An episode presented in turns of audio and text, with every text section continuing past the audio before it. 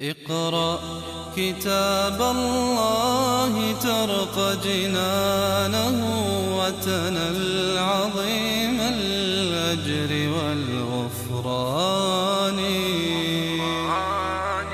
رتله روي القلب من نفحاته كالماء يروي لهفة العطشان قال هنا وكنتم أزواجا ثلاثة. والعادة في القرآن الكريم أن الله تعالى يذكر كم زوج؟ أربعة؟ زوجين قسمين يعني.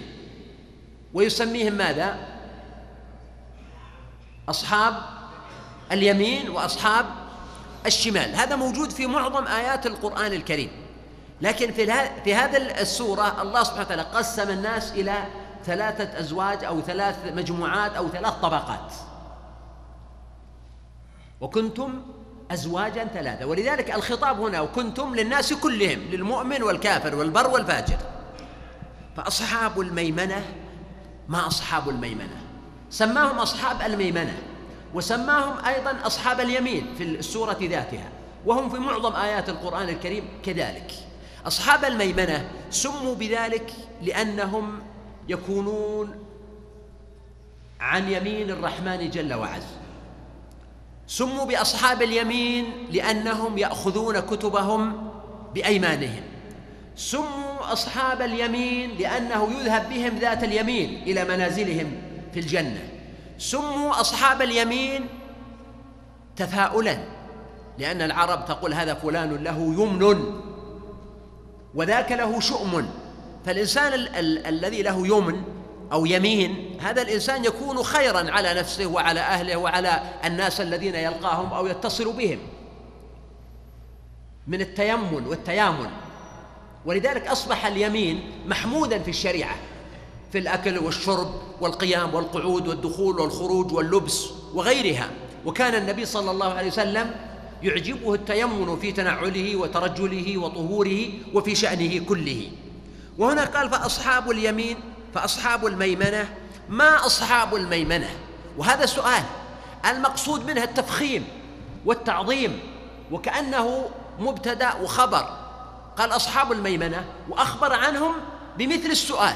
ما أصحاب الميمنة؟ يعني كأن الأمر أنه أعظم وأكبر من أن يوصف ويكفي أن يقال عنهم هذا. فأصحاب الميمنة ما أصحاب الميمنة؟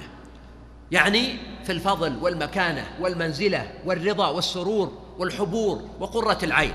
وأصحاب المشأمة ما أصحاب المشأمة؟ يعني أيضا في العذاب والنكال والرعب والخوف. وأصحاب المشأمة هم أصحاب الشمال أيضا كما في السورة ذاتها وفي مواضع أخرى من القرآن الكريم. وسموا أصحاب الشمال لما سبق ولأنه يأخذون كتبهم بشمالهم. ولأنهم كانوا عن شمال آدم عليه الصلاة والسلام لما رآه النبي صلى الله عليه وسلم وكان على يمينه أسودة وعلى شماله أسودة. فإذا التفت يمينه ضحك وإذا التفت شماله بكى لأنهم أصحاب الشمال الذين كتب الله عليهم الهلاك والدمار والبوار. قال والسابقون السابقون أولئك المقربون. بدأ بأصحاب اليمين ثم أصحاب الشمال. ومر عليهم دون أن يقف عندهم إلا لمجرد التفخيم والتعظيم. ثم ذكر السابقين في المرحلة الثالثة. لماذا؟ هذا والله تعالى أعلم من أجل أن يفرغ السياق للكلام عنهم لأنه لما ذكرهم استوفى الكلام المراد بشأنهم ثم رجع إلى أصحاب اليمين وأصحاب الشمال. وقد يكون تأخيرهم أحيانا للتفخيم والتعظيم والمكانة والمنزلة. فقال والسابقون السابقون. لم يقل والسابقون ما السابقون؟ لا قال السابقون السابقون. وهذا مبتدأ وخبر. معناه السابقون إلى الخيرات السابقون إلى الجنات السابقون إلى العمل السابقون إلى الفضل. وأيضا لما قال السابقون السابقون كأنه أخبر بهم عنهم. وهذا معروف عند العرب كما يقول قائلهم يقول أنا أبو النجم وشعري شعري. يعني فلان هو فلان ما يحتاج إلى المزيد من الكلام والتفصيل. فهنا إشارة إلى علو السابقين وفضلهم ومنزلتهم عند الله عز وجل. والسابقون السابقون ثم بدأ في تفصيل أحوالهم فقال أولئك المقربون. المقربون. والمقربون جمع مقرب. أي مقربون عند الله سبحانه وتعالى. والمقرب أفضل من القريب. لأن المقرب اختاره الله سبحانه وتعالى. يعني الله قربه فسمي مقربا. أما القريب فربما يكون قريبا بالنسب قرابة ويمكن أن يكون قريبا بأنه هو حاول أن يتقرب ويقرب نفسه. أما هنا الله سبحانه وتعالى أراد أن يظهر أو يبرز أن الله تعالى اختارهم وفضلهم واصطفاهم وقربهم إليه عز وجل. فقال أولئك المقربون. وهذا بطبيعة الحال لا ينافي ذكر أعمالهم الصالحة لأن الله تعالى لا يقرب أحدا بأنه يسكن في المدينة أو في مكة ولا يقرب أحدا لأنه من قبيلة قريش. أو من العرب. ولا يقرب أحدا لأنه أبيض أو جميل الشكل أو جميل الصورة لا. وإنما الله تعالى يصطفي إليه من يشاء ويهدي إليه من ينيب. فالله تعالى يختارهم على علم يقربهم لصفاء قلوبهم وصدق نواياهم وسلامة سرائرهم وكمال إشراقهم وعملهم الصالح يقربهم لتواضعهم. ولهذا قيل في معاني خافضة رافعة أنها تخفض المرفوع وترفع المخفوض. تخفض الإنسان المتكبر المتعجرف المتعالي وترفع الإنسان المتواضع المخبت لربه فكلما كان الإنسان أكثر ضعفا وانكسارا وتواضعا وأبعد عن رؤية الذات كان أقرب إلى النجاة. ولهذا قال أولئك المقربون في جنات النعيم. ثلة من الأولين وقليل من الآخرين. الثلة هي الجماعة من الناس قلت أو كثرت. وقوله سبحانه من الأولين هذا يحتمل معنيين. يحتمل أن يكون المقصود بالأولين من قبل هذه الأمة. من هم قبل هذه الأمة المحمدية؟ يعني من أتباع الأنبياء السابقين أتباع نوح وموسى وعيسى وشعيب وصالح. وآدم وبقية الأنبياء والرسل عليهم الصلاة والسلام. والرسل ذاتهم فإنهم أيضا داخلين دخولا أوليا في المقربين. فيحتمل أن يكون المقصود إذن بالأولين يعني من الأمم السابقة. ثلة من الأولين. وقليل من الآخرين. على هذا التفسير يكون المقصود بالآخرين من؟ أمة محمد عليه الصلاة والسلام. وبناء على هذا يصبح المعنى أن السابقين يوجد من الأمم السابقة فيهم أكثر مما يوجد في هذه الأمة لماذا؟ لأن الأمم السابقة كثيرة والأنبياء كثيرون وهناك الأنبياء والرسل والشهداء والصديقون والصالحون والحواريون والمقربون فكل هؤلاء من السابقين وكلهم من المقربين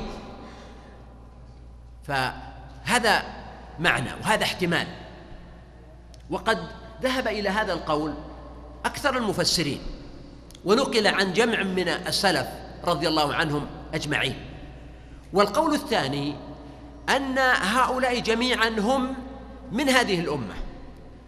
فثلة من الأولين يعني من الصحابة رضي الله عنهم الذين صحبوا النبي صلى الله عليه وآله وسلم.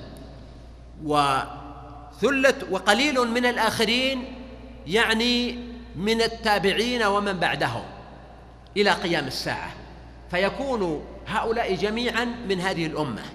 وبناء عليه نقول إن الله تعالى هنا لم يذكر الأمم السابقة. ليس لأنه فيها لأنه ليس منها سابقين ولكن لأن الخطاب موجه لهذه الأمة.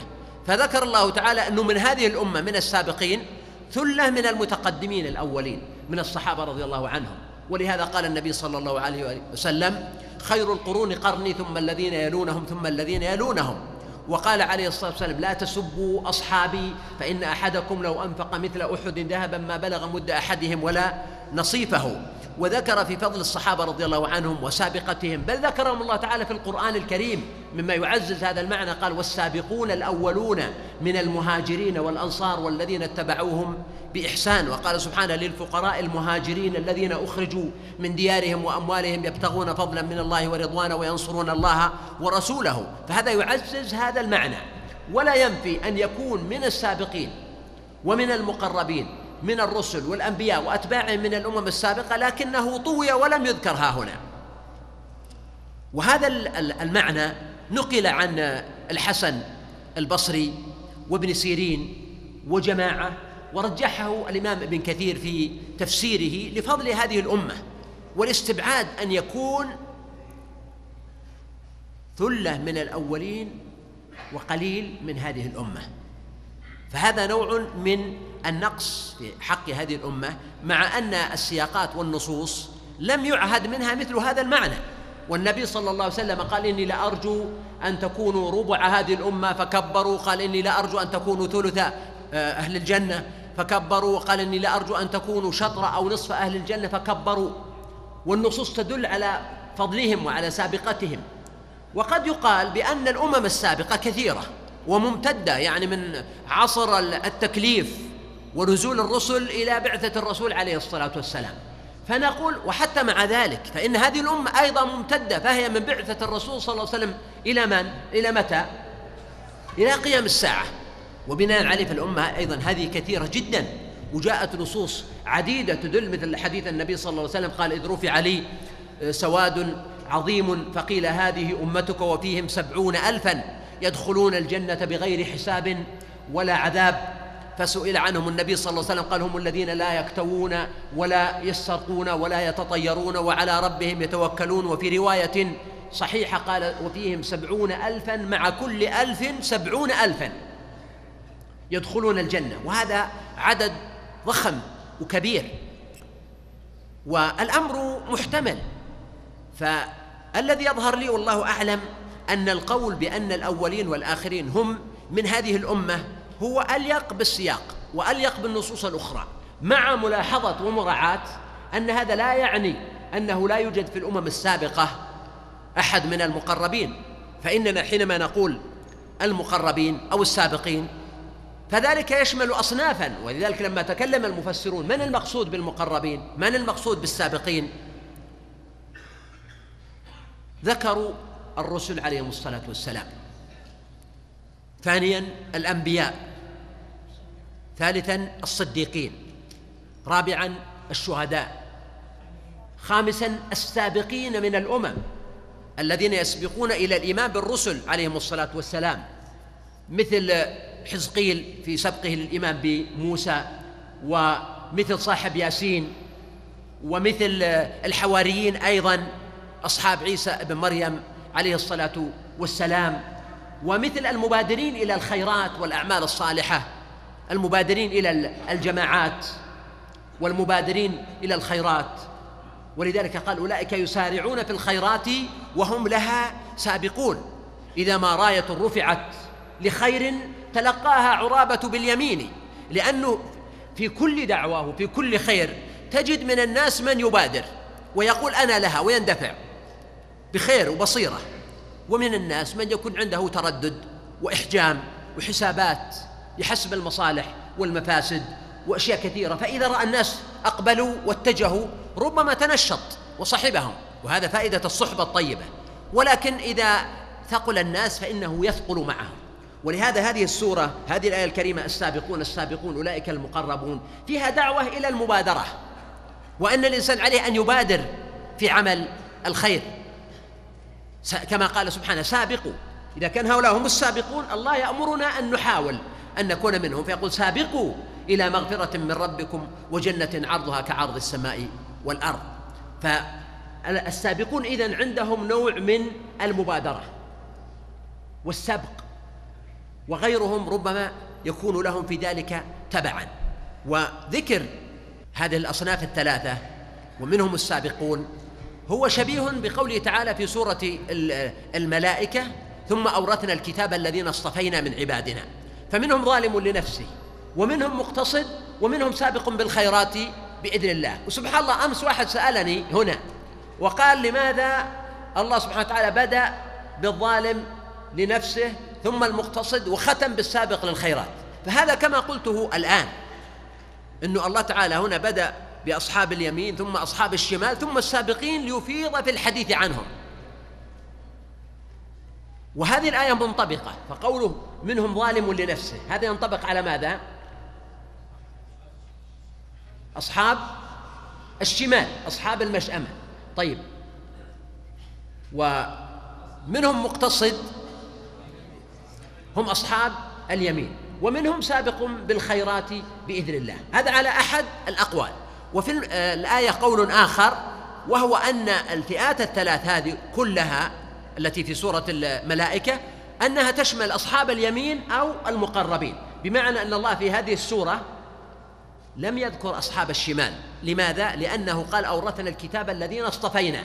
فهذا كلام عن المؤمنين الذين منهم الظالم لنفسه ومنهم المقتصد. اقرأ كتاب الله ترق جنانه وتنل عظيم الأجر والغفران.